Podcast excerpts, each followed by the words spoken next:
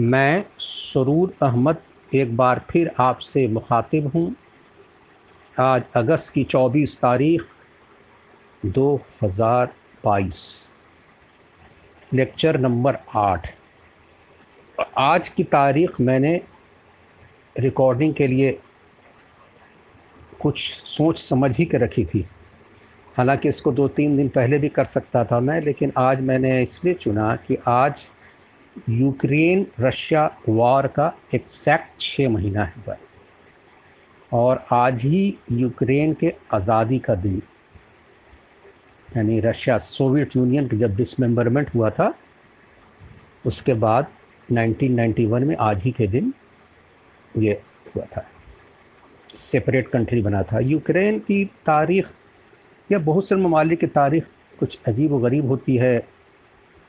जैसे तिब्बत कभी चाइना में था, कभी ना था, कभी हाँ था तारीख़ में, ताइवान का मामला है सिंकियांग का मामला है तो उसी तरह से यूक्रेन भी, कभी रशियन एम्पायर का हिस्सा, कभी ज़ार के इसमें कम्युनिस्ट रिवॉल्यूशन आया तो फिर कुछ दिन के लिए आज़ादी हुई, फिर कम्युनिस्टों ने उसको अपने में ले लिया, अब फिर कम्युनिज्म जब कोलैप्स की तो फिर ये यूक्रेन यूक्रेन की हैसियत एक अलग कंट्री की पिछले 31 सालों से है। देखिए, दुनिया में आजकल इतने कुछ लिखा पढ़ा जा रहा है, या टीवी पर डिस्कशन हो रहा है, या रिपोर्टिंग हो रही है, कि हमको कुछ यूक्रेन पर कुछ बहुत ज़्यादा चीज़ नहीं बताने का है। आप लोग जो हैं गालबन मेरे से कहीं ज़्यादा जानते होंगे यूक्रेन रशिया वार के, कि किस तरह से वो आजकल जंग पहले कीव की तरफ़ बढ़ी, अब ईस्टर्न यूक्रेन में है, क्रीमिया में है, किस तरह से न्यूक्लियर पावर प्लांट के आसपास जंग हो रही है? पहले चेरनोबिल के आसपास हो रही थी, वो भी पावर प्लांट था, कितना खदशा ख़तरा है ये? उसके इम्पैक्ट क्या पड़ेंगे यूरोप पर? Energy crisis and all that ये एनर्जी क्राइसिस उस वक्त जब एक हीट वेव और इलेक्ट्रिसिटी ऑलरेडी कम प्रोड्यूस प्रोडक्शन हो रहा है यूरोप में बिकॉज़ नदियों का पानी सूख गया है और thermal power and all that का मसला है। पूरे यूरोप में रशिया जो है बहुत बड़ा एनर्जी सप्लायर था। मैं इन बातों को एकदम यहीं पर छोड़ दे रहा हूँ। मैं उन बातों को ले रहा हूँ जो कि एकदम सिरे से गायब रहती हैं या अंडर प्ले कर दी जाती हैं। कह रहे, भाई, ये जंग छः महीना हो गया, कितने दिन चलेगी? कुछ वार्स कुछ बहुत मीनिंगलेस कुछ समझ में नहीं आता है कि क्यों चलती है। बज़ाहिर।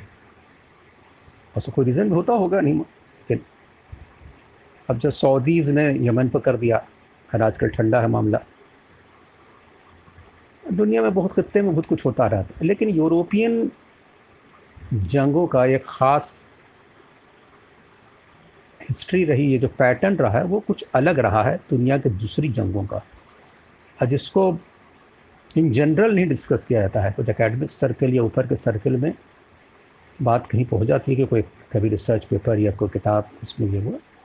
लेकिन बहुत मुश्किल से शायद इस पैटर्न पर स्टडी हुई होगी।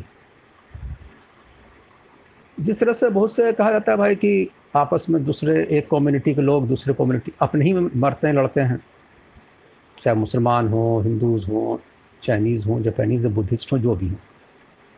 दूसरी कम्युनिटी से ज़्यादा आपस में भी जंगें होती रहती हैं दुनिया में। सेक्टेरियन भी होती हैं कॉमनल भी होती हैं, सब तरह की जंगें होती हैं। यूक्रेन और रशिया में एक ख़ास बात यह है कि दोनों में ना कॉमनल है, ना सेक्टेरियन है, ना कुछ। माने सेक्ट भी 70 परसेंट से ऊपर आबादी दोनों जगह ईस्टर्न ऑर्थोडॉक्स चर्च की है। इन्हें कि जैसे युगोस्लाविया में हुआ था कि भाई स्लेव जो स्लेव जो थे ऑर्थोडॉक्स चर्च के थे, क्रोशियन जो थे क्रोश जो थे, कैथलिक थे बोसियन में ज़्यादातर मुस्लिम्स थे, यानी सर्ब्स जो थे, ऑर्थोडॉक्स थे। तो लेकिन यहाँ वो भी मामला नहीं। यहाँ ये भी मामला नहीं है, कुछ अजीब गरीब चीज़ है कि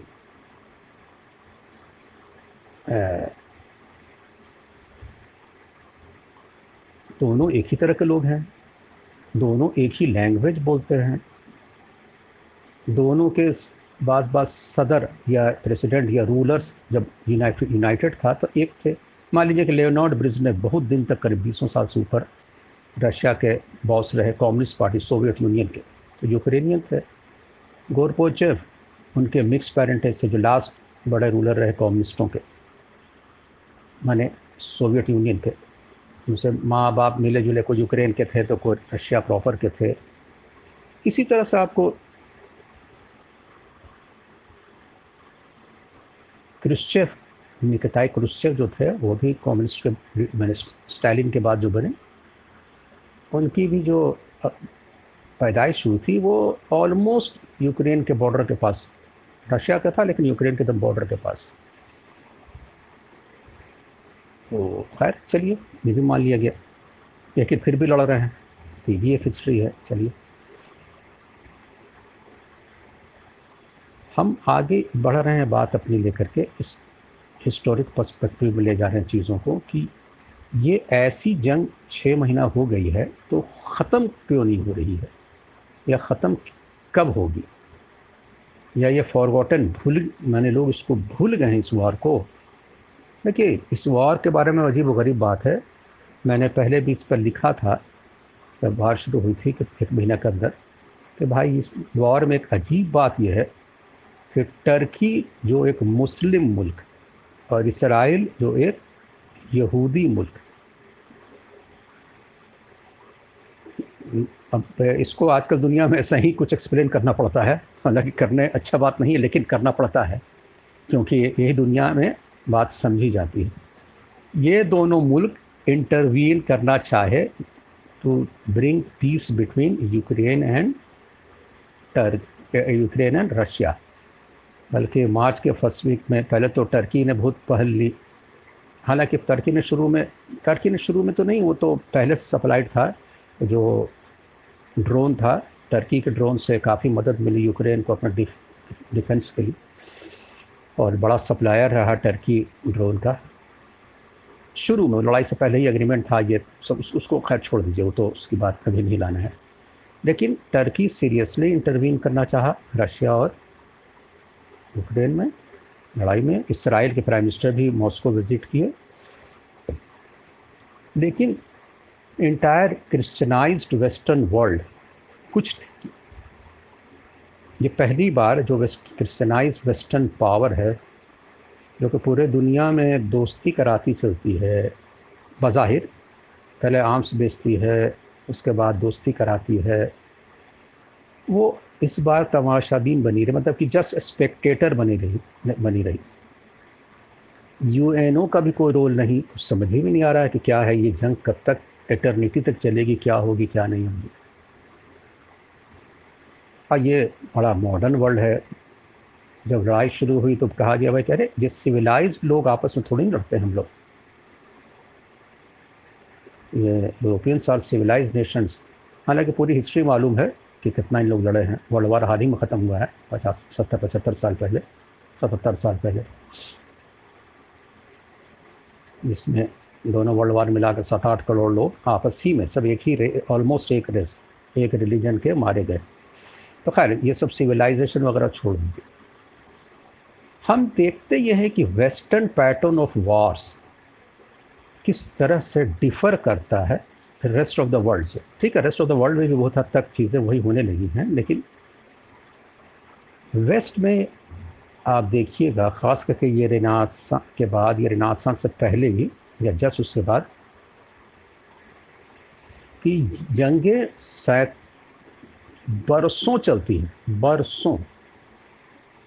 यानी आपको दुनिया में कोई और तारीख में ट्राइबल एरिया वगैरह का छोड़ दीजिए ट्राइबल का ज़माना कभी रहा होगा तो छोड़ दीजिए।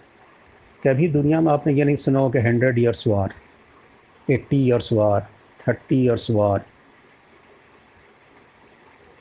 कहीं eastern India, sorry, eastern world में इंडिया हो, चाइना हो, कहीं भी हो, ऐसे कभी हिस्ट्री में तो हम लोग नहीं पढ़ा है, लेकिन यूरोप में होती रही।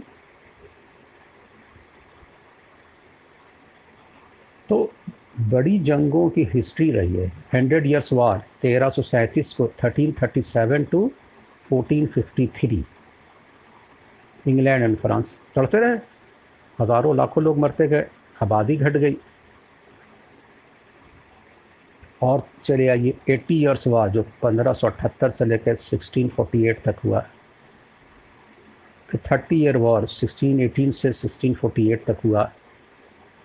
ये सब, इसके बाद सेवन ईयर वॉर बिफोर, मैंने अमेरिका में और इसमें हुई डिफरेंट डिफरेंट पावर्स मैंने यूरोपिक है colonial powers France England Spain सब। उसको कहा जाता है precursor of first world war cream Crimea में जो वॉर हुई नाइनटीन सेंचुरी में, उसके बाद क्रीमियन वॉर उसके बाद अभी की वॉर जो first world war second world war और जिसमें वेस्ट इन्वॉल्व होता है, अमेरिका तीस, अमेरिका फ्रांस मिलकर तीस साल तक वियतनाम से लड़ता रहा। बीस साल तक रशिया भी, दस दस साल तक रशिया और बीस साल तक अमेरिका, अफ़गानिस्तान में रहता रहा। तो कहिए अगर खैर अफ़गानिस्तान में और इसमें और जगह पर तो कहिए एक एक पार्टी यूरोपियन नहीं थी। लेकिन जहाँ या वियतनाम में, लेकिन जहाँ यूरोपियन या कोरिया में भी रहती है, वहाँ भी ये बड़ी लंबी लंबी लड़ाई लड़ने के आदि रहते हैं। और अब यूक्रेन वॉर में और रशिया यूक्रेन वॉर में तो मसला ये है कि आप दोनों लड़ ही रहे हैं तो छुड़ाए कौन? यूएनओ के पता नहीं बहुत से लोगों तो जीके का क्वेश्चन पूछा जाएगा, आपके यूएनओ का जन सेक्रेटरी जनरल कौन है? तो शायद लोग भूल गए हो इतना कम नाम अब आता है। जब वही इराक वार या कहीं और वार में हमेशा यूएनओ प्ले करता था अपना रोल अनसक्सेसफुल ही सही, लेकिन एक था भी, होता भी था कि भाई चलो कुछ तो हो रहा है। तो भाई ये लंबी वॉर्स की हिस्ट्री यूरोप में क्रूसेड्स से लड़े तो खैर कहिएगा तो वो तो इस्लामिक वर्ल्ड से लड़े क्रूसेड मैंने टेन नाइन्टी नाइन से लेकर के थर्टीन सेंचुरी के ला, इसका तकदम लड़ते ही रहे दो ढाई सौ तक लेकिन वो बीच बीच में रुकती रुकती गई। इसीलिए उसको हम उसमें नहीं जोड़ते हैं। लेकिन उसी क्रूसेड्स में जब आते थे वो तो जितना जेरूसलम पहुँच करके मुसलमानों से लड़ते थे, वो आपस में लड़ते थे। अब बारह सौ चार में इतना नौबत आ गया। बेजेंटाइन अम्पायर टूट गया। कॉन्स्टेंटर यानी आपसी में ख़त्म हो गए लोग एक पैटर्न और ये है फ़र्क कि वेस्ट में जो लड़ाइयाँ होती रही शुरू में, यूरोप में, रशिया में वेस्ट हम कहते हैं तो पूरा हम और फ्रॉम रशिया टू दम अमेरिका तक यूएसए तक। तो बहुत शुरू से एक वन टू वन कंट्री लड़ाई नहीं हुई। कि कोई बादशाह आया, भाई पानीपत के मैदान में लड़ा, सुबह से शाम तक हुआ दो दिन, चार दिन कहीं लड़ा, प्लेसी में लड़ा, या कहीं जगह और आके लड़ा फैसला हो गया, एक दिन दो दिन ख़त्म दैट्स ओवर बक्सर में हुआ, चौसा में हुआ, कहीं भी। ये हम लोग के मैंने इस एरिया में दूसरे खत्ते में वर्ल्ड के, ये बहुत आखिर आखिर तक होता रहा है कि चलो भाई लड़ाइयाँ होती थी, ख़त्म। तो कहिए कि भाई तलवार का ज़माना था, तीर का ज़माना था, दो चार दिन में लड़ाई ख़त्म हो जाती थी, एक दो रोज़ में हो। जाती नहीं, तलवार और तीर का ज़माना जब उनके यहाँ भी था, तब भी परसों चलती रही। मैंने कहा एक सौ सोलह, एक सौ सोलह साल जंग चलना मज़ाक नहीं है। स्टेमिना जबकि सब चीज़ एक था। माने रिलीजन रेस खाली लैंग्वेज अलग था। उसमें एक बात और ये मानी जाती है, उस ज़माने में तो इतनी इम्पेरियलिज्म भी नहीं आई थी। इम्पेरियलिज्म हाँ जो अस्सी thirty year war eighty year war में आ जाता है कि जो जो हंड्रेड ईयर वॉर से, उसमें तो कोई ऐसा नहीं था कि अम्पायर कब्जा करना है, लूटना है यूरोप, एशिया में जाकर के या अमरीका में जाकर, नहीं, आपस से में लड़ते थे। तो 116 साल तक लड़ते रहे। एक बात और हुई कि उस ज़माने में बोट या नेवल, या हम लोग के यहाँ नेवल यूजेज नहीं होता था यूज़ ना। उस ज़माने में उनके यहाँ नेवी का यूज़ नेवी क्या मैंने आजकल के नेवी नहीं बोट उट्स पर लोग जाते थे। खासकर इंग्लैंड तो इंग्लैंड पर अटैक करना है तो ज़ाहिर सी बात है। स्पेनिश आर्माडा स्पेन ने अटैक किया था इंग्लैंड पर पंद्रह सौ अठासी फिफ्टीन एटी एट इसमें फेल कर गया, बहुत बड़ी शिप बनाया था, जाएँगे इंग्लैंड पर अटैक करेंगे। तो ये चलता रहा। तो ये सिलसिला तलवार से, तीर से बंदूक तो खैर बहुत बात की चीज़ आई, या जो भी टेक्नोलॉजी थी, उस वक्त भी लड़ते थे। एक बात और ये रही है यूरोपियन पावर्स की लड़ाई में, कि normally one is to one लड़ाई नहीं होती थी। आया भाई मोहम्मद बिन गौरी पृथ्वीराज से लड़ा, फैसला कर दिया, बाबा राय फैसला किया, जीता हारा जो भी है, कौन गलत, कौन सही, उसका मामला नहीं। ठीक है भाई रूलर्स से पहले ज़माने में यही करते थे पॉलिटिकल लड़ाइयाँ ज़्यादा होती थी। या इंडिया में भी आपस में लड़ाई हुई, हो गया ख़त्म बात, एक बादशाह दूसरे बादशाह को मारा, राजा, महाराजा खुद भी ख़त्म। उनके यहाँ अलायंसेस में लड़ाइयाँ होती रही। शुरू से भी देखा थर्टीन सेंचुरी ट्वेल्थ से क्रूसेड्स में भी पूरा पूरा भाई बन रहा है, चार कंट्री पाँच कंट्री एक तरफ़, चार कंट्री पाँच कंट्री एक तरफ़। चले, खुला हुआ मारपीट हो रही है। कत्लेआम हो रहा है दूसरे का। और, उसके बाद आपको सेवन ईयर वॉर के बता दिया आपको जो यूरोप यूरोपियन पावर ने अमेरिका के मैदान पर लड़ा था। वो लड़ाई तो अमेरिका नहीं है। वो पहली लड़ाई थी जो अमेरिका, अफ्रीका और यूरोप सब जगह लड़ी गई थी और एशिया हर जगह लड़ी गई थी। वो उसमें इन्वॉलमेंट था कि अमेरिका यूएस से आज़ाद नहीं हुआ था, उसमें वो कि फ्रांस, इंग्लैंड और स्पेन वाले कौन कितना लूटता है, कौन कितना कब्जा करेगा तो ये लड़ाई हुई थी एटीन सेंचुरी तो सेवनटीन आपको शुरू से बता रहा हूँ सेवनटीन सेंचुरी तक एटीन सेंचुरी तक नाइनटीन सेंचुरी में मारकाट होता रहा, लड़ते रहे आपस में नेशनलिज्म हुआ नेशन स्टेट्स डेवलप करने लगे यूनिफिकेशन ऑफ़ जर्मनी हुआ जर्मन फ्रांस वार हुआ तो यूनिफिकेशन ऑफ़ इटली हुआ। यानी ये सब छोटे छोटे मुल्क, मैंने इतने किंगडम से मुल्क बनने लगे। और फिर वहाँ लड़ाई शुरू हुई। शुरू में नाइनटीन सेंचुरी के शुरू में नेपोलियनिक वार हुआ, बल्कि एटीन सेवनटीन नाइन्टी एट वगैरह में समझिए, उसके बाद ही से नेपोलियन जो पावर में आया उसको हराया गया वाटर लू में। पूरा अलायंस करके हराया गया उसको किस तरह से भाई नेपोलियन को हराना है। तो ये जो जंग का पैटर्न था, वो कहीं दुनिया में दूसरे जगह नॉर्मली नहीं हुआ है। और फ़र्स्ट और सेकंड वर्ल्ड वार का हमको बताने की ज़रूरत नहीं। अब तो बच्चा बच्चा भी, मैंने हिस्ट्री की बुक में नाइन टेंथ में पढ़ लेता है तो रफ आइडिया तो हो ही जाता है कि भाई पूरे दुनिया वर्ल्ड वार वर्ल्ड का लड़ेगा? अरे भाई वर्ल्ड क्यों को लड़ेगा? किसी एक आदमी, दूसरा जो तो पूरा दुनिया क्यों लड़ता रहे? तो ये मामला यूक्रेन में भी ये करने जा रहे थे। यूक्रेन रशिया वार को भी कि भाई ये बने, तब ग्रुप बन ही क्या है?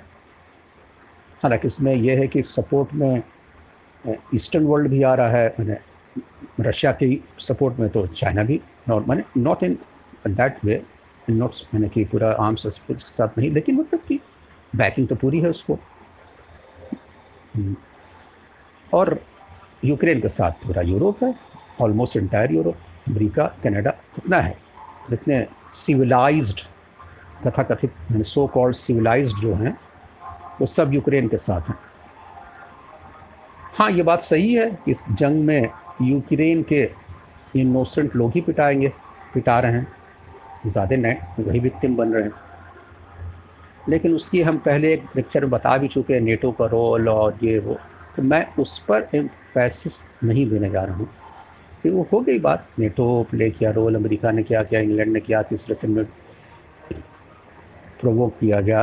ताइवान का मामला है भी ठीक है गल, गलती सबकी है। बात सी इस पर पिक्चर क्लियर नहीं होती इस वजह से जंगें होती रह रही हैं। लेकिन यूक्रेन एक ऐसे स्थिति मैंने कहा छः महीना जंग with no end in sight war of attrition चल रहा है। अब आप असलाहा देना शुरू कर दिया है यूक्रेन को। पहले तो जंग जब शुरू हुई थी तो हफ़्ता लगा कि हफ़्ता दस रोज़ में कीफ पहुँच जाएगी। पूरी रशियन आदमी आर्मी लाखों फौज जो है, चौंसठ किलोमीटर लंबा एकदम काफिला चला जा रहा है कीफ की तरह अलग मालूम हो रहा कि भाई, पहले ज़माने में जैसे जंग जाती थी, टैंक, तोप मिज़ाइल ये, वो सब। फिर मालूम है कि नहीं भाई, एक दो महीना के बाद सब वो भाग गए वहाँ से। अब इधर जंग हो रही है। और जंगों में हर तरह के हथकंडे इस्तेमाल किए जा रहे हैं। तो होते हैं, कोई बात नहीं। लेकिन कब तक?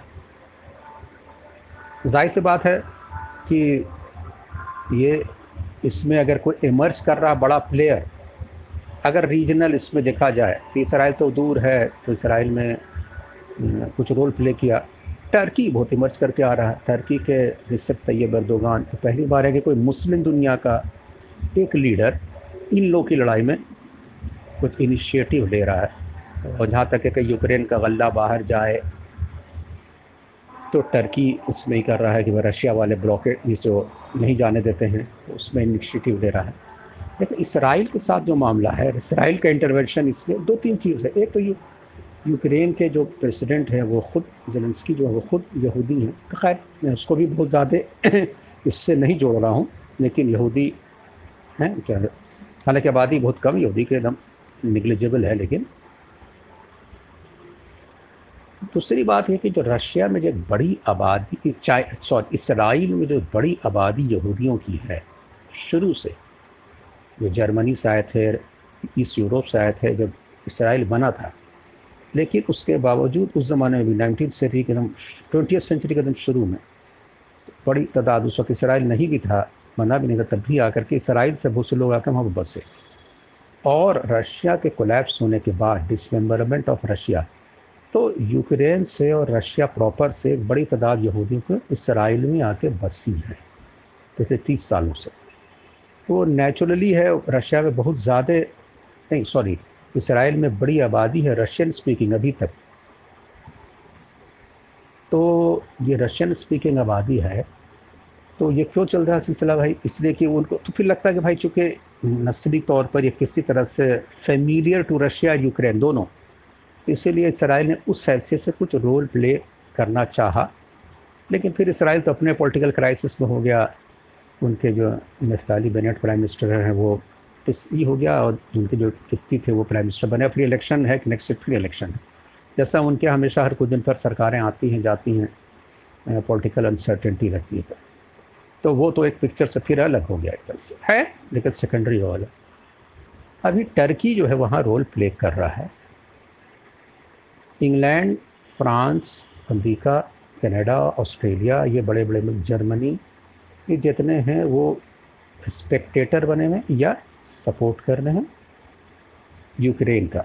अब कहा गया कि कुछ दिन पहले वहाँ के जो मॉडर्न डे का रासपुतीन रासपुतीन बहुत बड़ा एक आदमी था जो कि ज़ार और ज़ारीनी, ज़ारीना, जो लास्ट टेम्पर थे, उनके बहुत बड़े वो एडवाइज़र था, बहुत करीबी था।